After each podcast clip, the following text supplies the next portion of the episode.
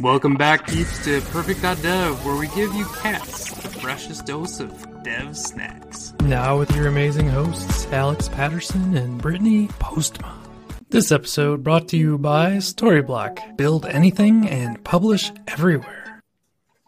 Whoa, I left the wrong screen up. Hello. Oh, there we go. Starting off good. Welcome back, Perfect Peeps. If you're watching on Twitch, we have a new setup I'm hoping will work out for us. If this goes completely badly, we'll have to have Kellen back on again, I guess. Welcome, Kellen. How are you? Thank you so much. I'm doing great. Enjoying the summer weather. How are you all doing? Great as well. I have not been enjoying it. I feel like I'm always inside these days, streaming or coding or something. So baking. I did have a good 4th of July. How was your 4th? It was good. We got invited to a total of 3 parties. One was at my parents' house. They do one each year. One was a friend of ours from high school. And then another one was used to be a neighbor, but they moved a bit further north. But we still keep in contact. So at one point, my wife was like, maybe we could swing by all 3 if we're quick enough. And I was like, no, we can't. It's too much. So we kept it to 2. We did 2 parties, and that worked out well. So had a good time. That's awesome. How about you? Did you have a nice 4th? Yeah, it was crazy. I meant to bring a video along to show off the fireworks that were happening, like almost in my driveway, but like on the road. Wow. It was like intense. I'm like, looking around, and my friends are like, you should water your yard because things are going to catch on fire. I was like, ooh, yeah, I didn't think about that, but yes. So it was really cool. Brittany, you went down south, right? Yes. So I was driving back from Florida. I drove most of the 4th from Florida to Tennessee and stayed in Tennessee that night. And we saw a few fireworks, and my kids got to try to catch some fireflies. We don't really have them here in Michigan. So I was reliving my childhood with them, like trying to catch lightning bugs in mason jars. Oh, nice. That's awesome. Fun.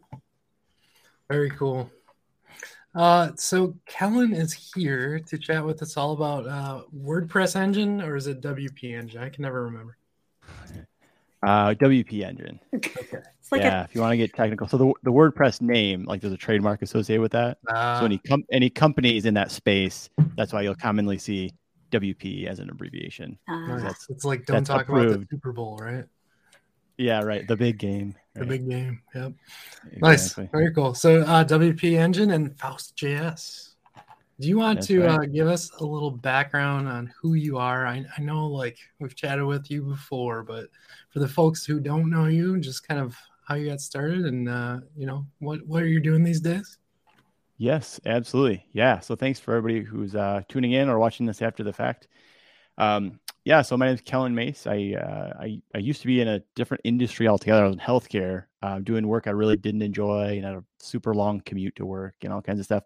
So I was highly motivated. Once I discovered that I really liked coding and building things online, I just had a fire lit under me to like get out of my old position and get into web development. So I was like, I went pretty hardcore for a little while, like nights and weekends, just building sites for like almost no money. I built entire websites for like $200, something like that, just because at that stage I was just in it for the practice, and this and the skill building, and I didn't care so much about earning money. I was like, I just need to get up to a certain skill level so that I can change careers. So I did that for a little bit, learning as much as I could. I was very focused in the WordPress space, building WordPress themes and plugins for clients, doing freelance stuff. So I got good enough at that where I was able to finally leave my job I was never really passionate about and finally get into coding, getting into web dev, which I was just thrilled about.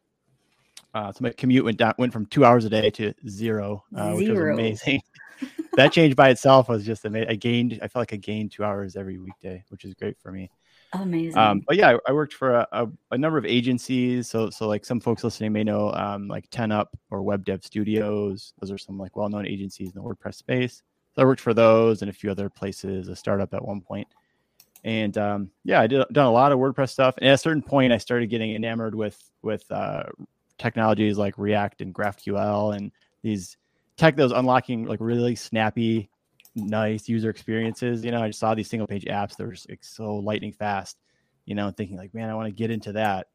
kind of thing. So at a certain point, I started getting serious about learning like the front end tech, and the word Jamstack, was becoming popularized. And I decided like a good path for me would be to take my this knowledge of WordPress as a platform and a CMS that I had built up, and pair that with this front end tech that I was excited about, and this headless WordPress term was like a new one on the scene that it was gaining more and more adoption and popularity. So that I kind of like settled into that niche. I started a YouTube channel at one point doing like video walkthroughs on teaching people how to do headless WordPress stuff that I had, learned myself the hard way by like digging through docs, because no one was doing content on that stuff at the time. So WP Engine like saw my YouTube channel and reached out, and they said, "You have to come work for us. We have a DevRel team. We're doing the same thing that you're doing on your channel. Like all the stuff you're trying to teach, that's the stuff we're trying to teach." And made me an offer I couldn't refuse. So I jumped ship and came on board. Yeah. So it's been wonderful. I love working at WP Engine, and it is a good fit because we have a product called Atlas, which is specific to headless WordPress hosting. So in the same, play with the same company and with a single, from a single dashboard and all that stuff, you can manage both like your WordPress backend and your Node.js based front end. And the two are just connected to one another. Whereas in the past, it was more common to like host those things to different places and so on. Oh, that is nice. So, that is interesting. Yeah. That's really cool. Yeah. So that product to support, and our team as of the last several months, now we've expanded a bit to cover also the traditional WordPress side of the house and some of the folks using WordPress as a monolithic CMS, and taking advantage of some of its new features like full site editing and so on. Another part of our team handles that, like catering to folks using WordPress in that way. So that's the story. That's cool.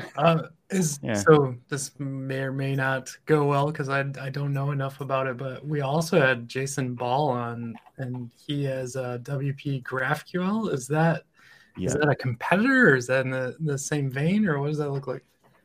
No, far from a competitor. In fact, okay. Jason works at WP Engine as well. Maybe you knew that already. I did. I was trying to like softball it, but it didn't work. Softball question.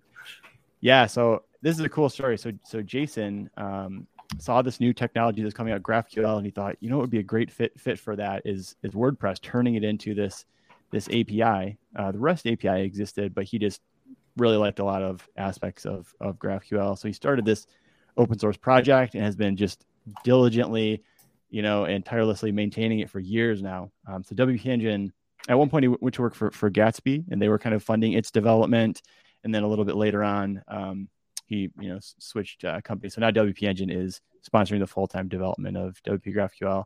And it's kind of the preferred API for all the headless WordPress stuff that WP Engine does. Yeah, Jason's great, though. He's so I can't speak highly enough of Jason. Like anybody who's getting into that headless WordPress space or has questions or whatever else, he's just like always willing to help, and he's a great guy. And, yeah, he was awesome to have on the pod for sure. His perfect pick was Flywheel, which I really appreciated because that was something I was messing around with for quite a while. So nice. Cool. So before we kind of go a little further into the demo and stuff like that, some people on I almost said Twitter, on Twitch, you may have noticed we have kind of a different layout going on today. So we're actually streaming from OBS, my OBS. We've dumped StreamYard into OBS. So you'll still see your chat. Unfortunately, like unless you're watching on Twitch, Kellen or whatever, you're probably not seeing this. But I want to give you a perfect command. Let's see if this works. I hope. I've been working hard on it. There Dump them. Come on. There it goes. Did it work? It did, but I'm having an issue where it won't replay my GIF, however you say it. Okay. I just kind of saw it pop up because we have to have Twitch on the side. So that's one of the downsides to doing it this way, by the way, if you're a streamer and want to do that, is the people on the stream with you cannot see that stuff unless they're watching Twitch, and it is 20 seconds behind. Yes, that's true. Here, let me refresh the browser one time. I thought you were dumping the emojis, the AJ and KC. Yeah, so we can do that too. Let's do that real quick. So once you're a tier one member, I know this sounds like a stupid sales pitch, but it's more just to have fun with this stuff. You can start to use our emojis like this, and they will fall from the sky and bounce around on stuff. So some fun. We're going to add more stuff like polls and things like that. So like we can interact throughout the episodes. So definitely check that out. I'm gonna give Kellen one more yes and see if this works. Yes. There it goes. Sweet. So nice. I heard it that time. some things are working. We still have some other weird things to sort out, like the videos stopping like that. So we'll get there. Nice. Okay. So I think with all of that said, and the other bad part is I don't know how long we've been going because StreamYard usually gives me a countdown on these things. Oh, we're about 15 minutes in. Do you want to do an ad break and then we'll kind of go over? Yes. She transition. Knows my routine. So we're gonna go do our ad and then we'll be right back. We know that creating content can be a tedious balancing act. Developers want flexibility to make seamless digital experiences, while content teams need the tools to work independently. We make changes and are left to watch everything fall apart. We met our limits using plugin after plugin and waiting weeks for edits. All for this. We knew it was time to rebuild the blocks. Storyblock gives marketers creative control and use a visual editor to actually see what they are doing. And developers are no longer restrained to a set of technology. Storyblock has made it simple for each market with localization and personalization tools, and allows you to publish content on all channels and all devices. Truthfully, we all wanted the same thing: to deliver the right information to the right destination at the right time.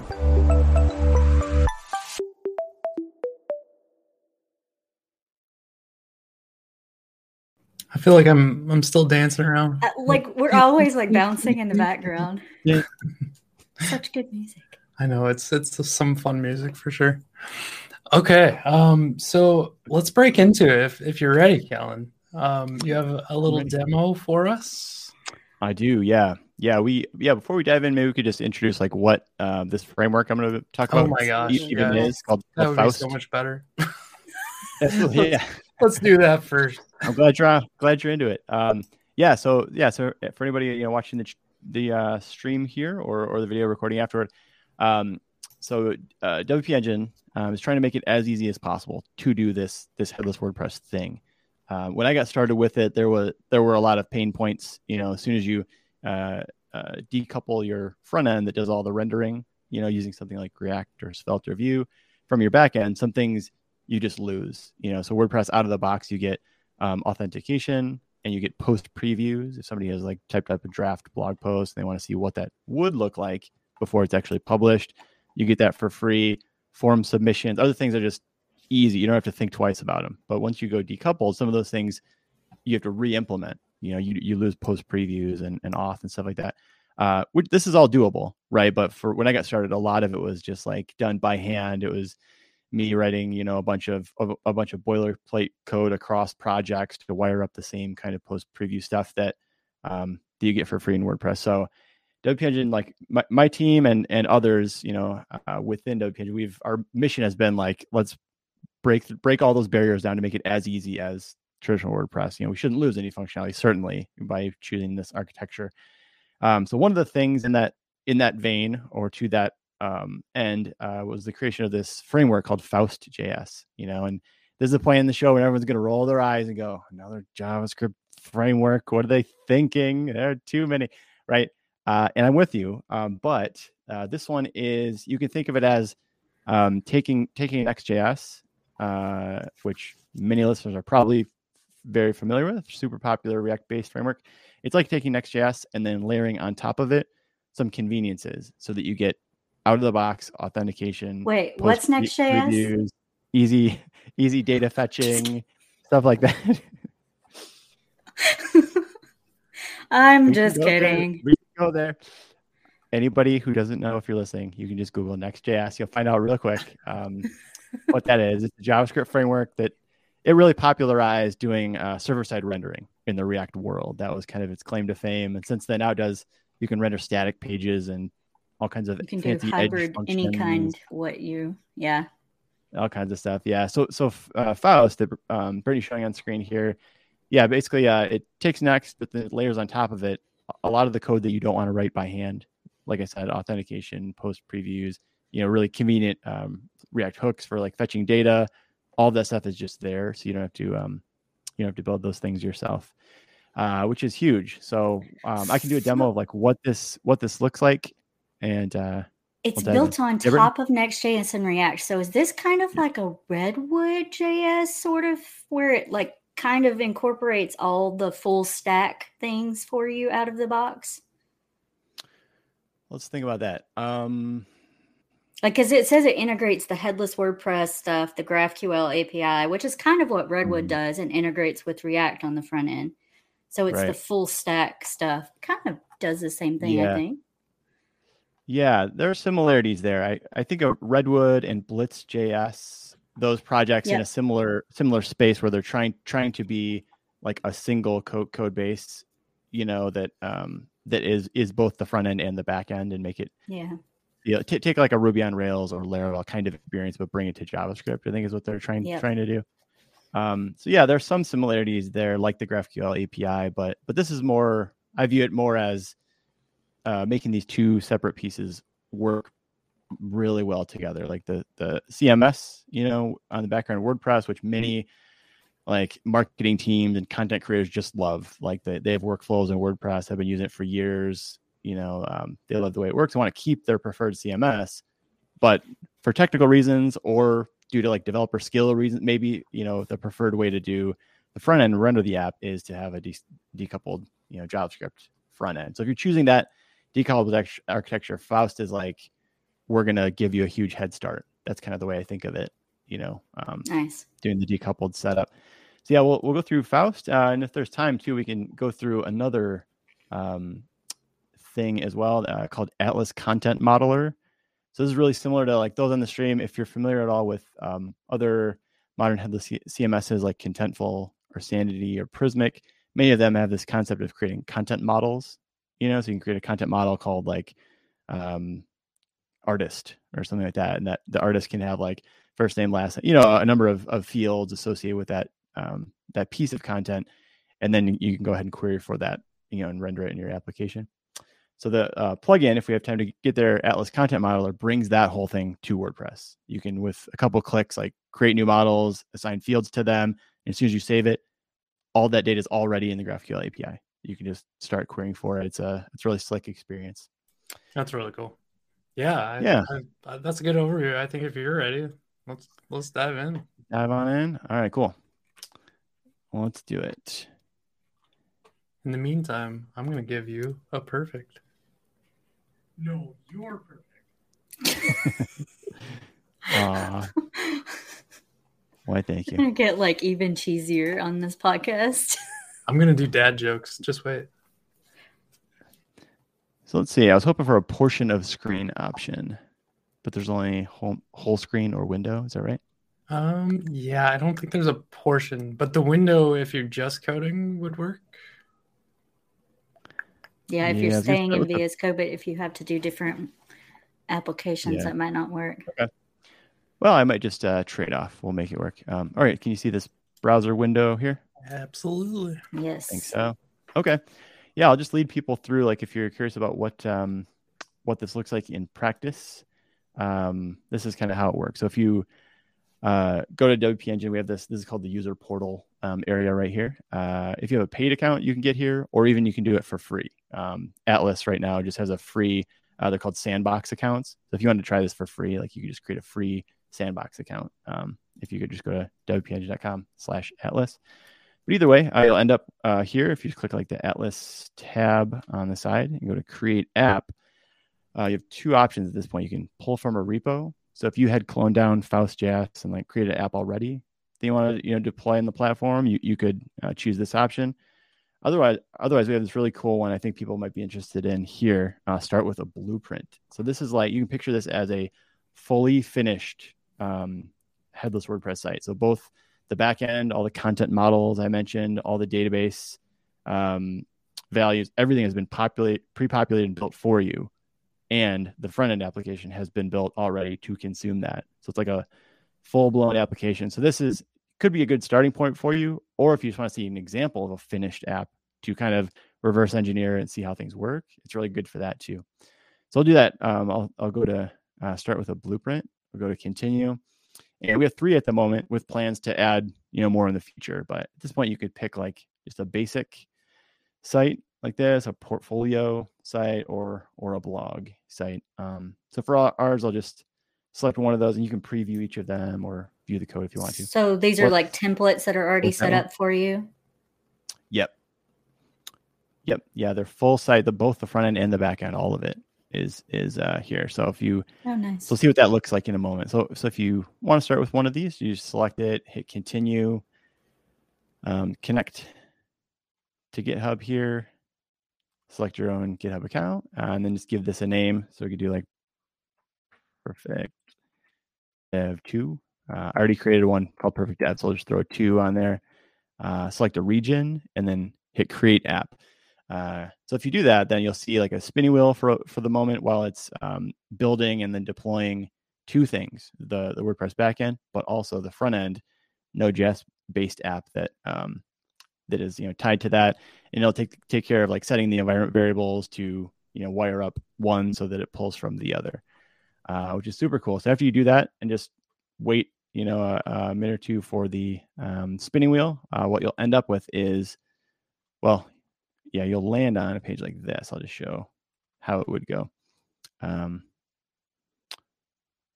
you land on this. So here's my perfect portfolio site that I created just before the stream. Here I had created this. So you land on this page. You can see it, the Atlas URL. So this is our front end Faust.js app.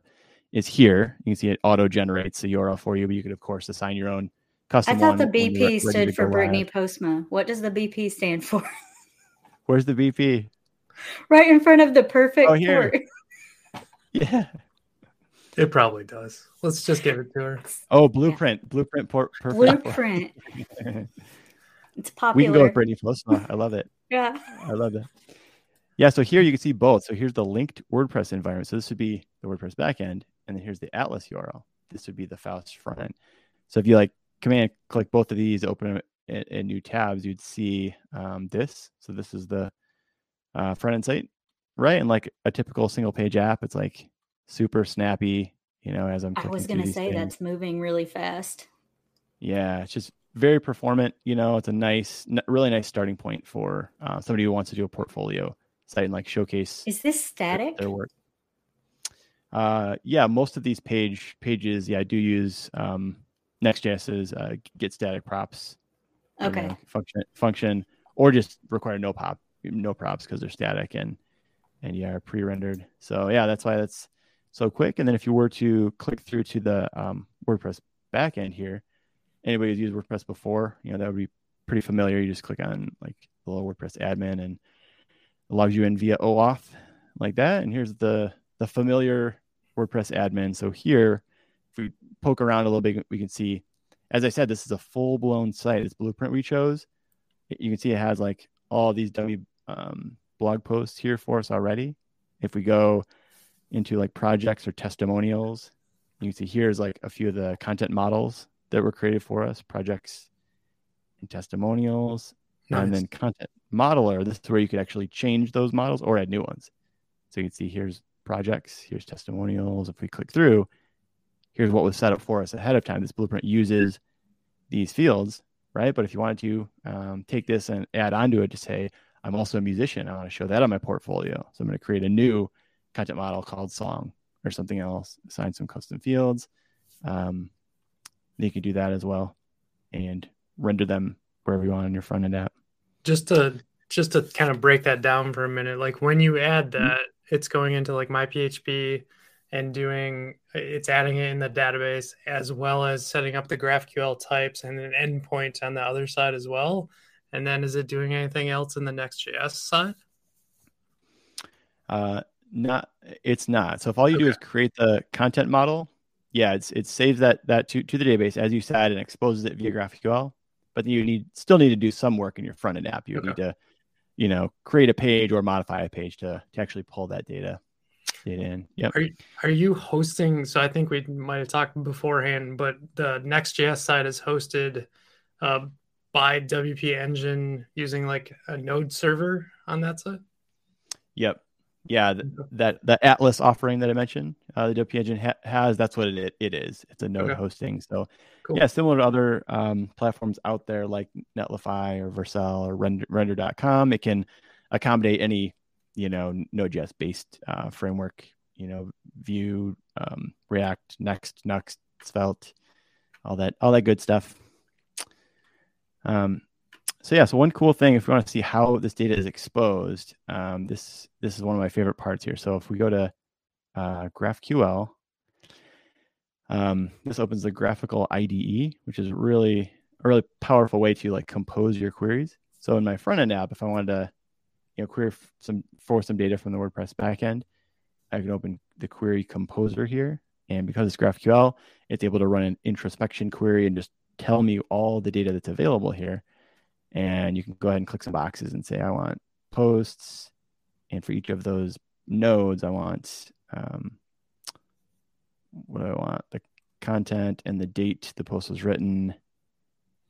And how about title? While you're working through that, I just want to let you know you have a fan that wanted to say hello. So B1, lots of interest. B1 Mind. Thank you. B1 Mind has been like all over the streams lately. Thanks for hanging out. Amazing. Well, thank you. Thanks for tuning in.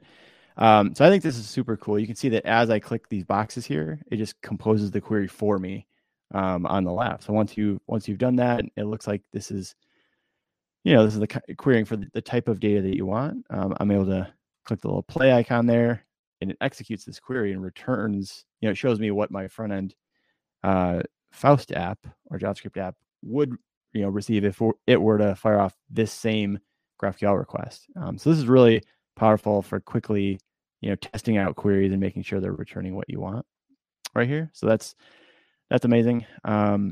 Beyond that, though, if I go back to the models, this is one of my favorite parts here. So let's say I've just created this projects model and defined the fields for it. And I've even added a few dummy projects, right here, just so I have some data to work with. Once you've done that, you can come over here and click the little ellipsis icon and then go to open in graphical. This is the magic part. Ready? So click on open in graphical. It opens the graphical IDE we saw a moment ago, but it pre-populates the whole thing with a project, with a query for projects. And inside of that, all of the fields that I just defined inside of my content model. Wow. So you can see this is everything based on the model you created and all the fields you defined. Here's everything that's available to you. So if you, click the play icon to test that out, here's all the custom data that is now available, to your front end app. So that's cool. It's one of my favorite parts there. So you could grab this, and maybe modify it slightly, add or remove some fields, and then go ahead and make use of that in your front end app, which is super cool. So what do you think so far of the graphical, the IDE there, how you can build your queries, and then the content modeling? I love this. This is so cool. I feel like this is the powerful part of GraphQL. The only thing I run into in GraphQL, and maybe this is just me, there's no real way, and again, correct me if I'm wrong on this, to do just dot, dot, dot to give me all of the data, like a select star. Is that possible in here? Yeah, so there is a trick. So let's go in a little. Let's do some exploration. I like it. So if I open the graphical IDE, let's wipe this out so that we're starting from a clean slate. Now go down to posts again. So nodes, you're saying you want all the data in nodes inside of nodes, right? Yeah. I'm trying to remember what this is. So the graphical, which is the JS app that's being embedded here in the WordPress admin. I learned at one point it actually does have a little known feature where you could hold a button, click one of these fields. Okay. So that it checks all subfields there. But like, what was, I'm trying option or shift it without success. So I can't remember what that was. I know. But if you actually wanted the GraphQL query, right? I know like GraphQL folks are like, yeah, it's supposed to not do that. Like you're supposed to define the field you want. And I'm always like, yeah, but I'm used to REST. I just want the whole thing. Give me the whole thing. Sometimes you want the whole thing. The whole thing. But do you really want the whole thing? Right. It's frustrating. Like if you append fields on and you're expecting like them to show up, now all of a sudden it's like, oh, now I gotta update my front end for those things. So it's just one of those little things, you know. Yeah. GraphQL does, enforce, explicitness, right? So I think that's why they've made that kind of thing hard to do. You know, I can't just like right click or hover or go or whatever and go select all, because that would just encourage people to go, well, I just need a bunch of this data, so I'll just select all the fields, right? And then there would be overfetching the data. So I think that's why it's discouraged. One thing though, Alex, that I really like to do is instead of checking these boxes, that's really good if you are unfamiliar with the GraphQL API and what's even available. Then I think these boxes are handy because you can visually see like, what boxes are there and what might have some nested data or whatever. It's a good visual. Once you get more familiar though, like I know this GraphQL API pretty well, so I'm able to, I don't even use the Query Explorer quite often. What I do is... Are you able to zoom this in a little bit? Good call. There we go. If you use Control Space in GraphQL, you get autocomplete. Oh, that's nice.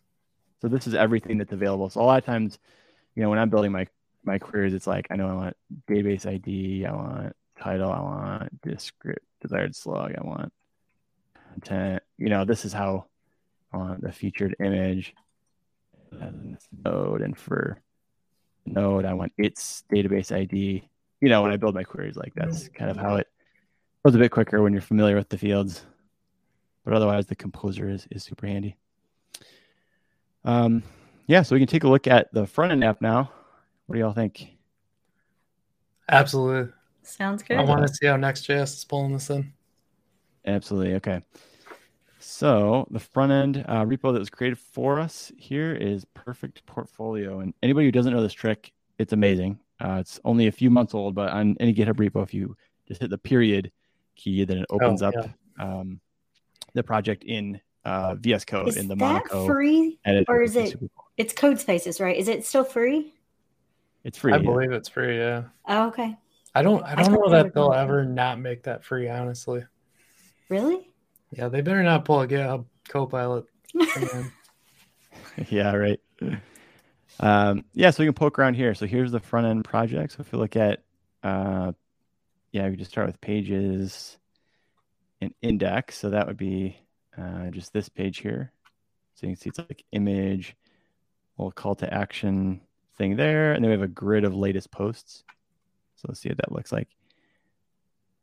Very similar to our index page. As our page component. So welcome to our blueprint. Get started, learn more. So here's that call to action with the buttons inside of it.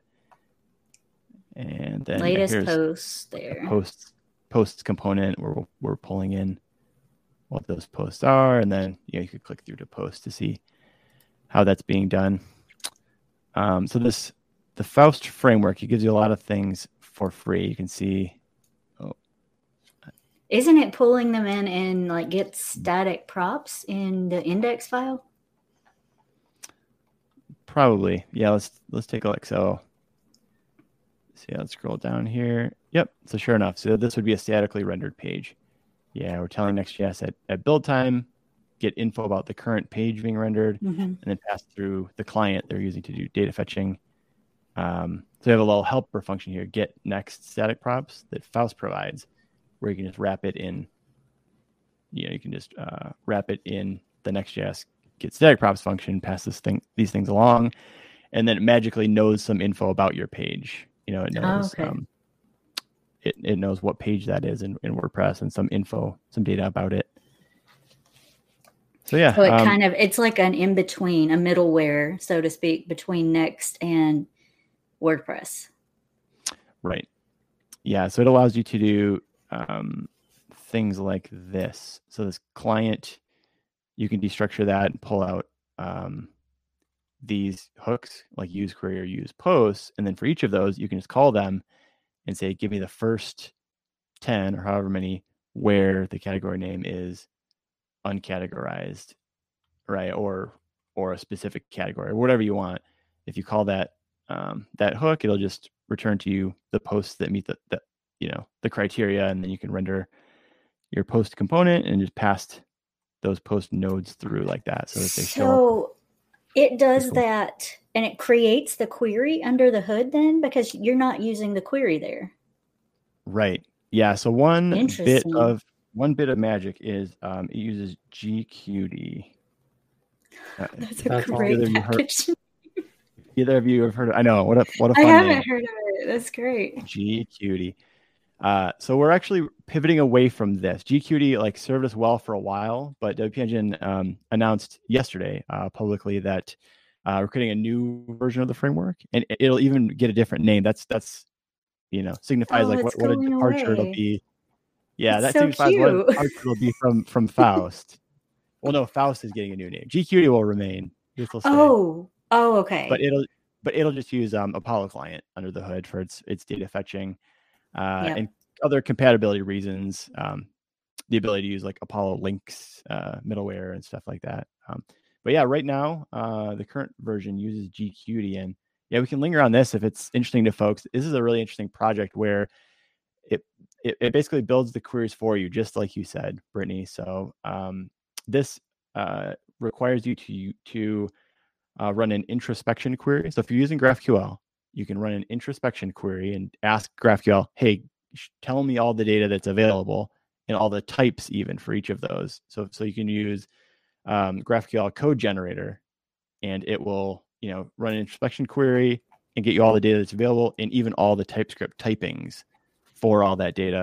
And it'll save that in your project. So you can just save it to like a generatetypes.ts file or whatever. So it'll know all the types and all the data available in your back end. So then GQD, what you're able to do is run queries that look like this one we saw. We can just do use query dot some subfield that's in your GraphQL client, and then inside of that pass through some arguments, and it just knows how to compose that query. It knows, oh yeah, there is a field in your GraphQL schema called general settings. I will go ahead and pass through the arguments you told me to, compose the query, and give you back all the fields you asked for. Here they are, and just return it, you know, the data here, which is cool. It's a lot of magic. So instead of having to like explicitly define what the query is. It is a lot of magic, but it seems like it does a lot of the hard query work for you. Yeah.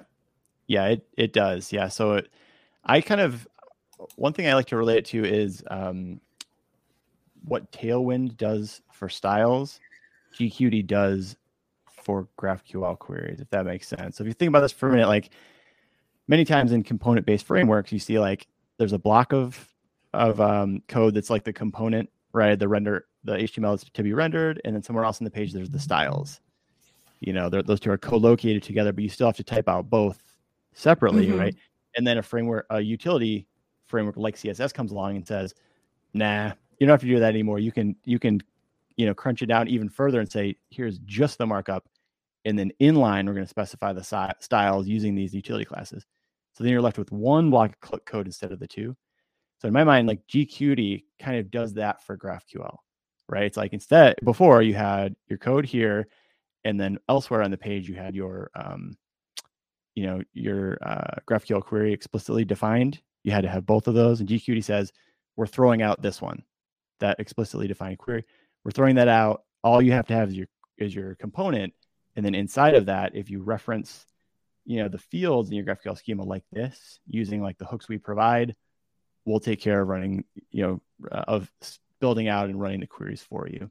That's really cool. Which is cool. Yeah, I think it's really cool and really interesting tech. But yeah, for a number of reasons, like Faust, we decided we're pivoting away from it for a few reasons. So there's a blog post about that actually on the Faust site. If anybody wants to know like what's coming next, go to Faust and then go to the blog. We just published the future of Faust. Just hot take. Yeah, so this is brand new. Just came up yesterday. Just came out yesterday. Yeah. So if you want to read a bit about like the direction things are going, you can check that out. One other super cool thing I want to mention too about the new version that's of the framework that's going to come out is that it uses WordPress's template hierarchy. So Brittany or Alex, are you all familiar with that? Nothing. I got nothing on this one. Template. All right, check this hierarchy out. This is as old as the hills here, the template hierarchy. So this is how WordPress works under the hood. Like we may need to zoom in if at all possible. Yeah, try it. Let me see if I can. I don't know if it is. I think it's going to be weird with the responsiveness of it. Yeah. Oh, no, it's actually, it's pretty responsive. Is that workable? Yeah, yeah. I think it'll be okay. Does that help at all? Okay. So basically, this is just a little like chart showing how WordPress determines which PHP file in traditional WordPress to render for a given page. Oh, yes. So like the request comes in and it asks, what is this thing? Is it an archive page, single page, the front page, whatever? And if the answer is this one, then it asks, is it a single page or a static page? You know, if it's one or the other, it go to the next, whatever. And if you keep answering these questions, yes or no, what you'll end up on one of these blue ones here, either archive.php, single.php. So that's the file that ultimately, you know, is used for the templating and for responding to those requests. So this is really powerful. It allows people to, and if you notice, everything here falls back to a single index.php file. So that means you can, technically speaking, you can build a traditional WordPress theme that has two files in it. It has like an index.php file and just the style.css file. Those are the only files required, and that's it. You can have a whole theme. But if you add additional files, then you can get more granular, right? And say, here's a specific template only for post pages. Here's another specific one for a project page, which is a custom piece of data. Here's another one for this. So the more files you add, WordPress will just use those instead of falling back to index here. So this is another one of those like really nice WordPress conveniences that WP Engine, you know, myself and my colleagues were looking at going, how can we bring this to JavaScript? Because this is really powerful. Would it be possible to have a JavaScript framework like Faust, for example, that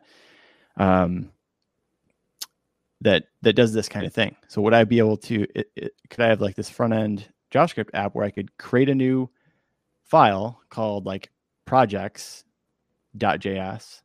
you know, and then it would know that, oh, this file is meant because this file was dropped inside of the pages directory. The goal of it is to, you know, render up the projects list page, so that it would know what data to fetch and to use that page to render. So that's the thing that the new version of Faust is bringing to the table, which I'm super excited about. So instead of changing, because Alex, earlier you had asked a question about like, well, if I create a content model in the back, does the data automatically show up in my front end, or do I have to make changes? You know, that kind of thing will get easier. Now it's like if your content creator in the back end said, oh yeah, I created this new content model for songs. Each one is going to have like these fields. Can you update the front end app to show that? You know, you just need to create like songs.js in the right location in the front end code base, and just and then specify like maybe one or two lines in a config file just that are used to wire it up with that particular model, and they'll just start using that file after that point. So it'll allow people to only modify things in their front end code base instead of having to go to the back end and make more changes, if that makes sense. Would that pull the entire model's data then? Because it's kind of doing that now, right?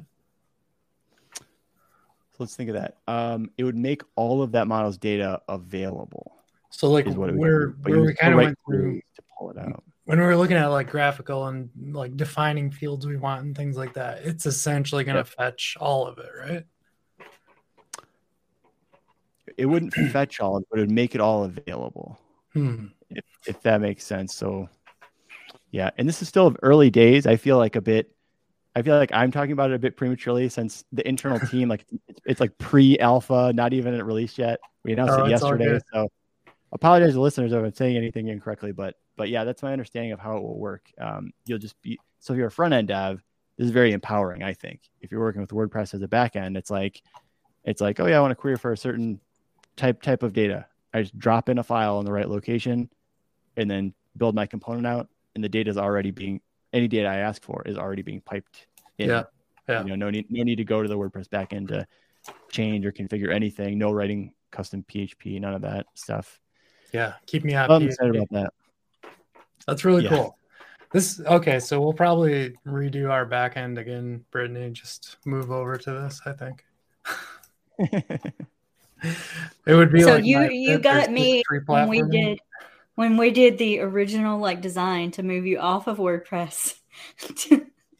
Yeah, so I think so what do you got now? We went from way back in the day, I wrote it in Hugo, and then I wrote a custom Firebase backend.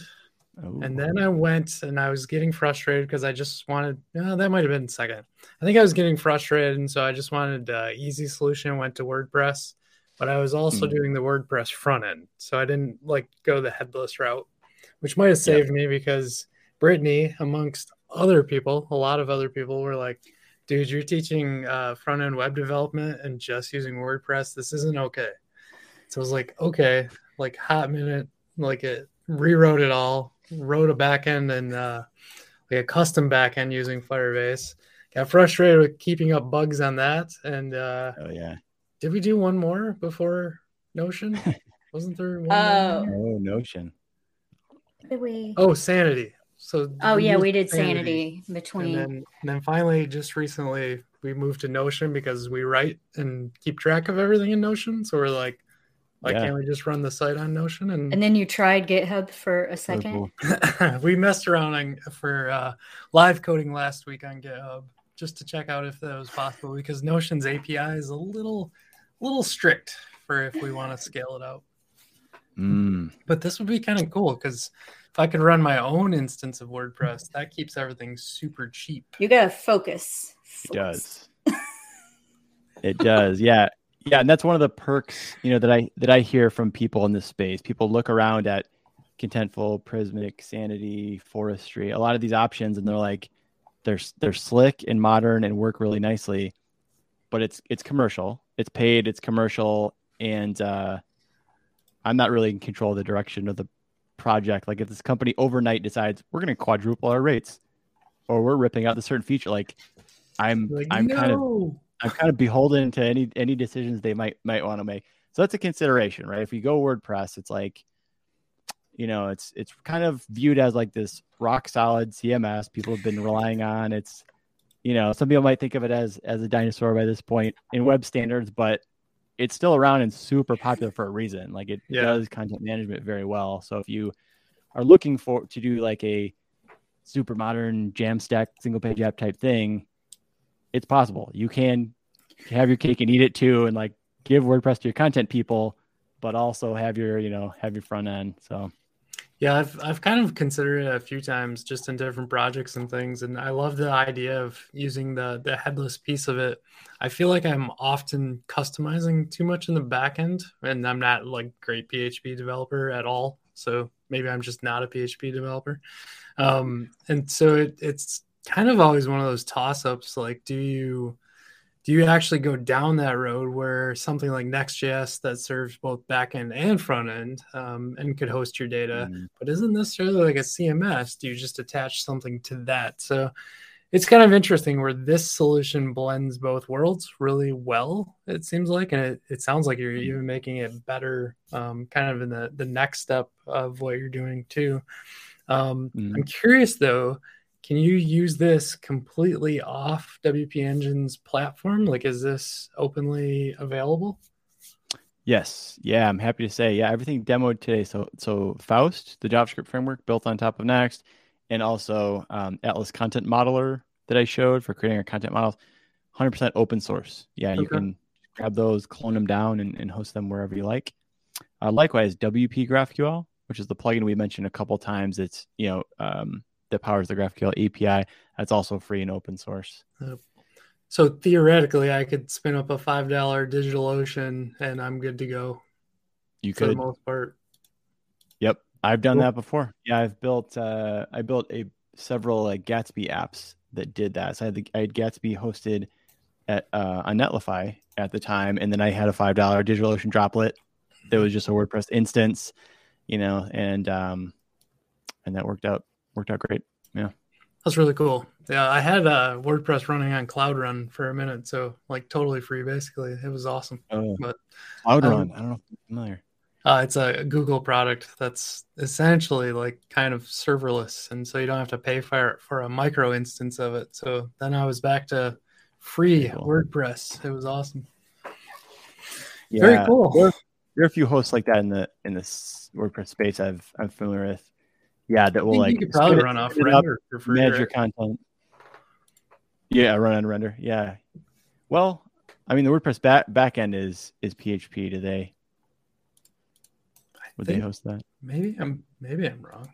I thought you could. Yeah, there's some solutions though that do what you described where it'll spin up, your content creators make their changes, and it does a static build, and then spins down, yeah. Right? Just starts with which is awesome. Unless you need some things, you know, if you want like form submissions to come into your WordPress backend or WebSockets or fancy things like that, then maybe you need it running all the time, but not everyone does. So why pay for it? So I think on the Cloud Run instance, it actually never goes cold. So it spins all the way down, but it would still take requests and like that, which is cool. Sweet. But I haven't messed with it in a minute, so I don't know where that's at still. Cloud Run. Awesome. Are we like missing anything? I feel like you did a great demo. I feel like I'm still like sitting here spinning a little bit of, wow, this would be neat and that would be neat. But are there any big things that we missed? Yeah. Let me take a look. Brittany has learned a fun new term. Cuticle. What was our cute one? Oh, G cutie. Yep. That's awesome. Yeah. Yeah. If we don't have anything else, we can jump into perfect picks. Okay. I think. Yeah, I think we could probably call it. I would just say if any of this stuff sounds interesting, you want to get more, more into it, check out developers.wpengine.com. That's where myself and my DevRel team post a bunch of content. So we'll have like screencasts and walkthroughs and stuff on some of the stuff I showed off today on Faust, Atlas Content Modeler, WP GraphQL. We have a new one coming out on Atlas Search, which is a new like high performance search thing for Atlas WordPress, which is really exciting. Stuff like that. So check that out if you're interested. You can also get a free sandbox as well if you want to check out the Atlas hosting platform. What was that link one more time? I dropped it in Notion. It's developers.wpengine.com. Okay. I'm just going to pop it in Twitch. Sweet. That's right. Well, you are doing that, Kellen. If you would like to talk to us about something you've been working on for your perfect pick. I would be thrilled. Yeah. All right. For my perfect pick, I choose Video Mentions, which is made by one of my favorite people. No, just kidding. Made by me. I was like, is he really going to do this? That's awesome. No. I'm not that conceited, I promise. No, this is a side project of mine that I think is cool. I'm very biased, however, but you could be the judge for yourself. But basically, like a few months back, I wanted a way to get notified when YouTubers mention certain topics in their YouTube videos, like in the spoken words, you know. So in my line of work, one of those is headless WordPress, you know, or another one is full site editing, which is another popular, term that of great importance to like me and my DevRel team and stuff we do. So I thought like, surely there's a service out there that does that, would just like notify me. It would grab the YouTube transcript, you know, of all the words said and just tell me, oh yeah, this word was found that you care about. Here's an email. Here's what was said, whatever.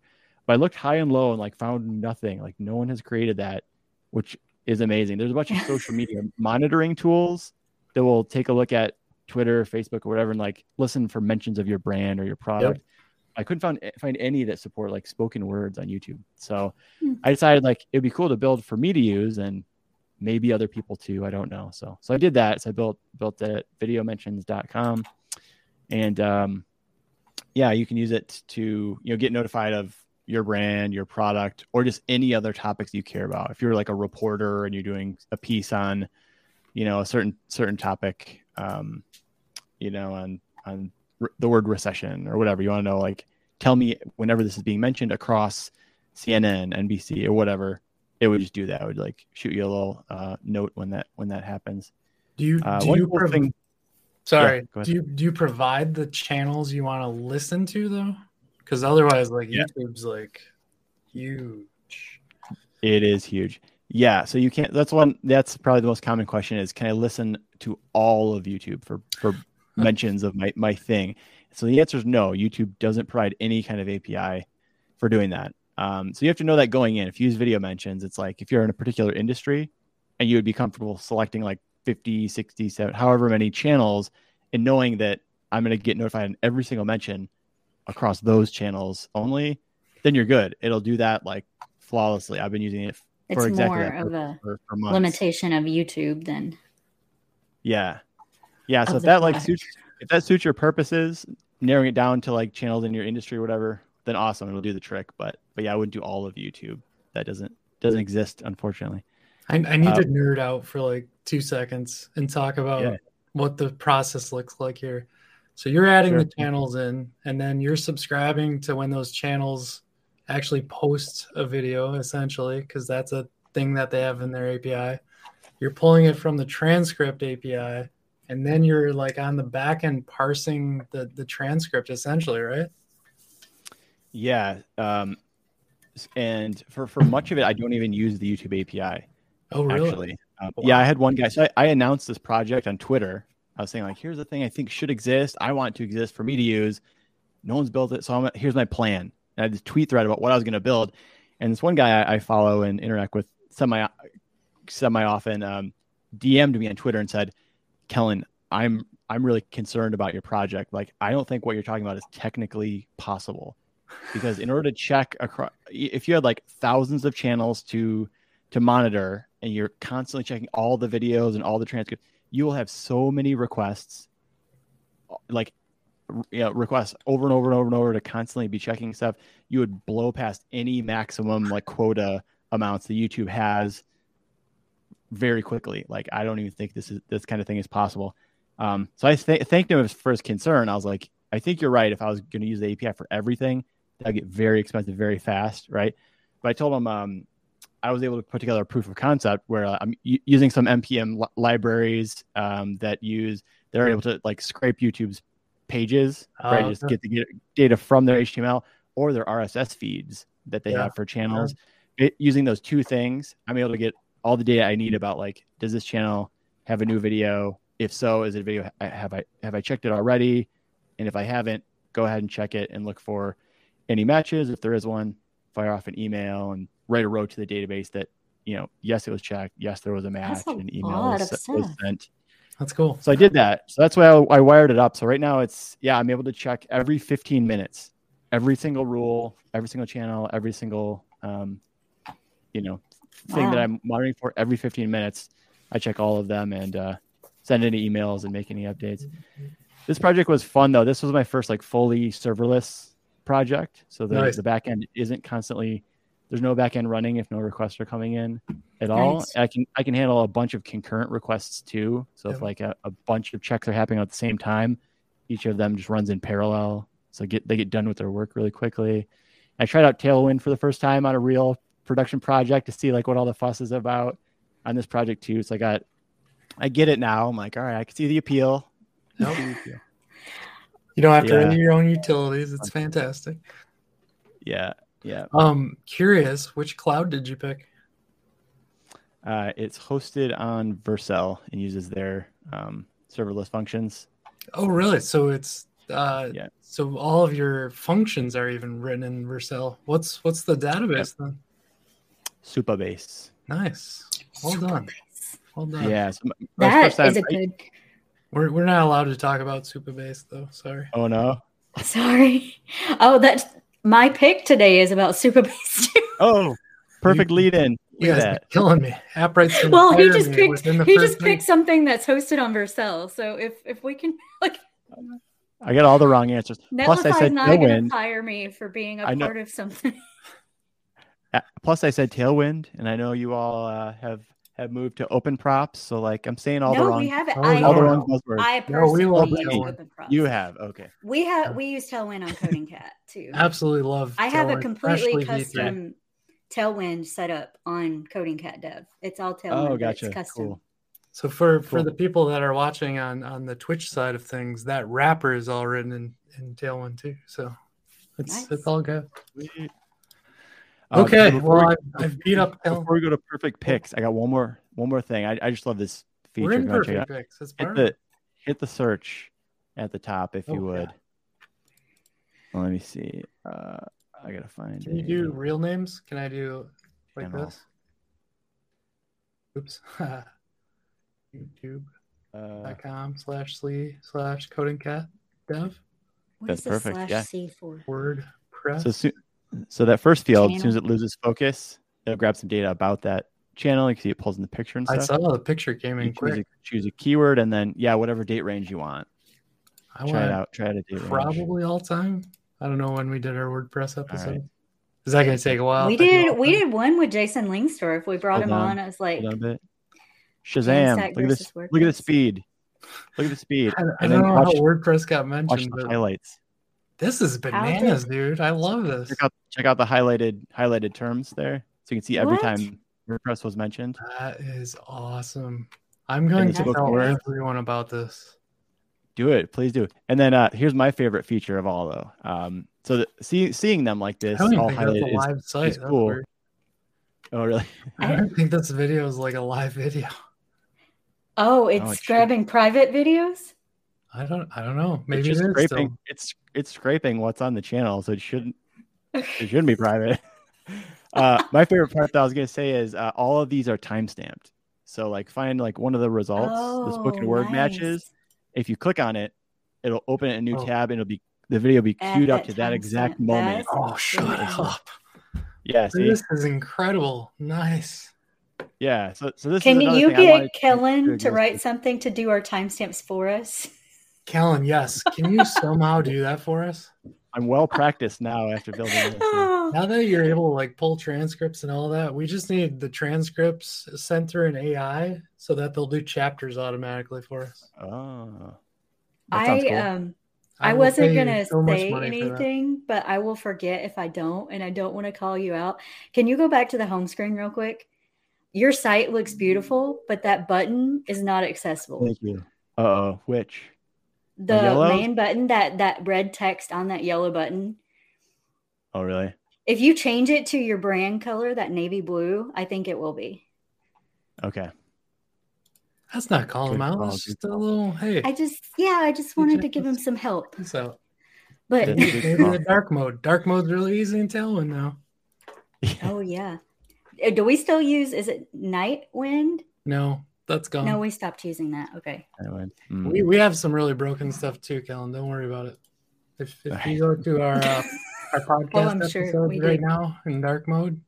Actually, yeah. Ben has like a PR out to help our ally right now. Oh, yeah. Yeah. We have some broken stuff, apparently. When it's in night, not like dark mode, light mode, it's all good. It works.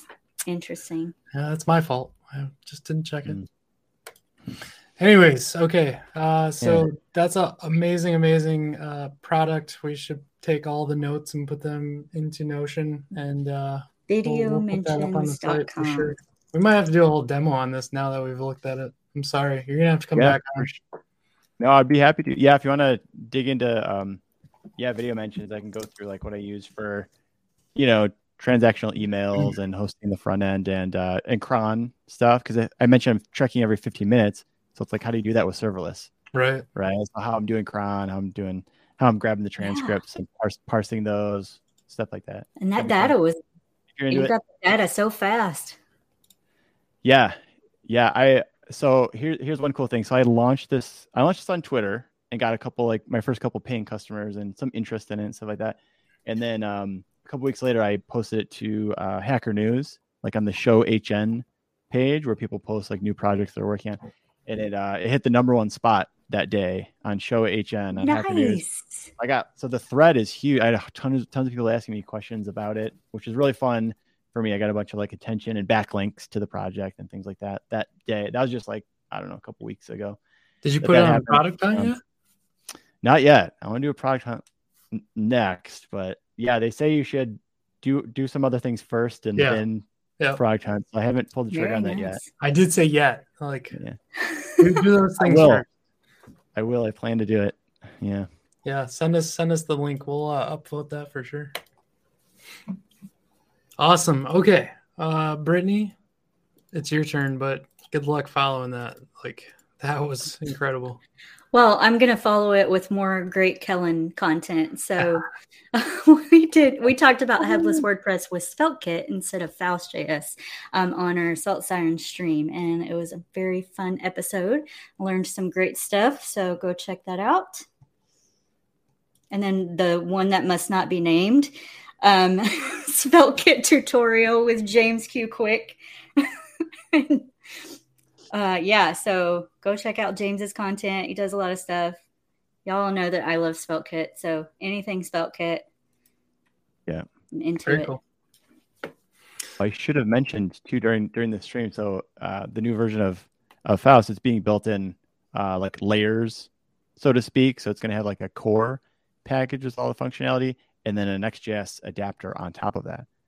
Oh. So the implication there is that leaves the door open to SvelteKit, not other kind of adapters. I was mentioning that earlier, that Remix is kind of doing that same thing, and Remix now has Remix routers. Svelte is in the works. Is that amazing? Yes. It's mind-blowing to me. That's so cool. There's going to be a talk at Svelte Summit about it, and I'm super excited to hear. That's so cool. It's really cool. My first pick is probably not as related, but Josh Cameo. I always get that wrong, so I hope that's right. I think she's already laughing. Did I get it wrong? Como, I think. I get it wrong too, but right. I'm so French, bad with names. Como. Yeah, Como. I got nothing. We're just butchering it worse. Okay, so he has an interactive guide to CSS transitions, which I absolutely love because you can kind of just like type and actually work on these things. But it's super fast with their the code playground that he has set up. So. He's got a lot of like nice custom stuff. Yeah, I love his, like, we added our sound just because of him. He uses use sound for his hook. Oh, yeah. We now have that same thing for ours. And the purring gets a little out of control quickly. That's a different site. We won't show that one. Oh, I thought it was that one. What sound does it make? The clicky sound? Yeah, just the click. Oh. Okay, we'll show the one she's talking about. So we use it. I use it on my personal. Oh yeah, that's your theme. I don't know if you'll be able to hear this, but I don't think we can hear it. But it purrs on his site. Yeah, let me turn it up. Amazing. I'll try to get close to it. Here you go. It's aggressive purring. Amazing. Oh, Jay's here. Hey, Alex Jay. Alex read Josh Como's post where he's like, make sure it's tasteful and only just a little, like a momentary thing. He's like, cool. I'm gonna do a 6-second roar. Yeah. It's literally only one purr, but it's one purr every time you change. So you stack them up. It keeps playing until it stops. Yeah. Our bubbles did that on the Siren site for a minute. So hey, if this is helpful at all, I did a project maybe 2 years ago or so where I used Use Sound. I read that blog post and I was like, this is amazing. I need these sounds in my life. So I built a project and I used them and I figured out a way to cut for one sound effect to cut the previous one basically. So if one was playing and then I needed another one to play, it would stop the previous. I thought his hook had that built in, so I might have to go look at it again. I'm probably doing something wrong. I did mine with vanilla JavaScript. Hey, just for the folks out there, if you think things are perfect, you can use the command !! Perfect, spelled with the correct. Let's see what happens when we both do it at the same time. Oh boy, this could get intense. No, you're perfect. It only fired once. I hear it, but real quick. Oh no, it fired back to back. Yeah, it should do them all. It just stacks them, so it's got a. Jay's got the vanilla JavaScript for you. I'm just Oh, yeah, that is true. The whole zero thing. Yeah, it's just been Jay, actually, I need your help. Maybe we could sync up because our GIF won't replay itself when you do that whole perfect or when you do what's our other one? Is it fun? Play? I don't even remember anymore. What are you talking about? Yes. So you can do bang. Yes, I was like, yes is one. Yes. See, my GIF won't play anymore, Jay. I need help. Yes. Okay, back to Josh's site. We're completely lost control there. Derailed. Okay. His site's so good. Side note. I'm on like stream hour 4 here, so. So here's the timeline thing that I was telling you about or trying to for the animation piece. I think this is the kind of stuff that really helps people out to understand like what is happening. And this is a fantastic way to do it. So like ease out. This always, like, I struggled with it, but that kind of, like, where it shows what ease out is actually doing, where it's fast, fast, fast, and then ease. It eases it out. It really helps, like, me, because as Brittany, you know, I'm an only visual learner, I swear. I could read that thing 20 times and not understand it. One time I get it with just that simple, oh, okay. In eases in.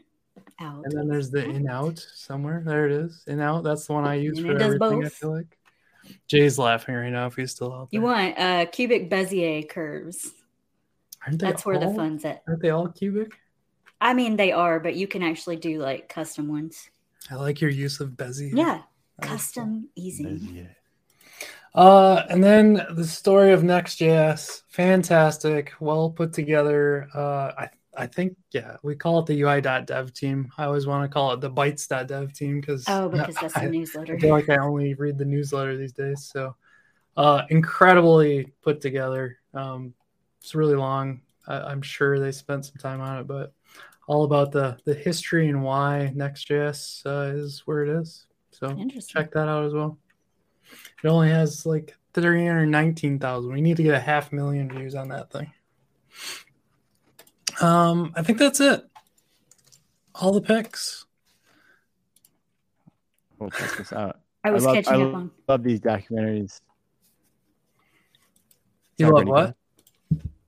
Oh, these documentaries like the Svelte one that was just on, and then Honeypot did a GraphQL one like a year ago or whatever with the origin story there. Honeypot keeps cranking them out. It's so impressive.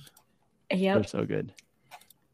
I reached out. So who did the Vue one? Who did we have on? Offers in is Stefan from. He used to be at Honeypot and then moved to Offers in, and they're the ones that did the Vue one and the Laravel one, and now the Svelte. I felt like Stefan like disappeared for a while, and then wasn't he on?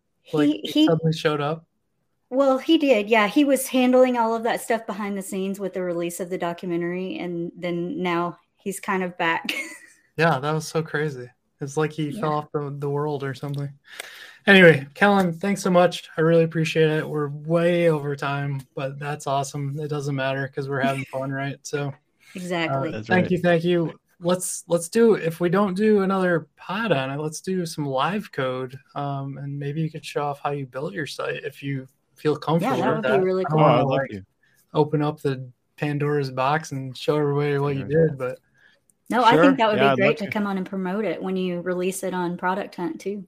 Yeah. Cool. Well, thanks so much. Absolutely. Thanks for having me today, too. It was a blast. I love what's going on over there. I can't wait for that like next iteration that's kind of coming through. So that'll be cool. Yeah. All right, y'all. Yep. We can keep chatting on Twitch, but we're going to shut the stream down for now. All right. See ya. All righty. Thanks, everybody.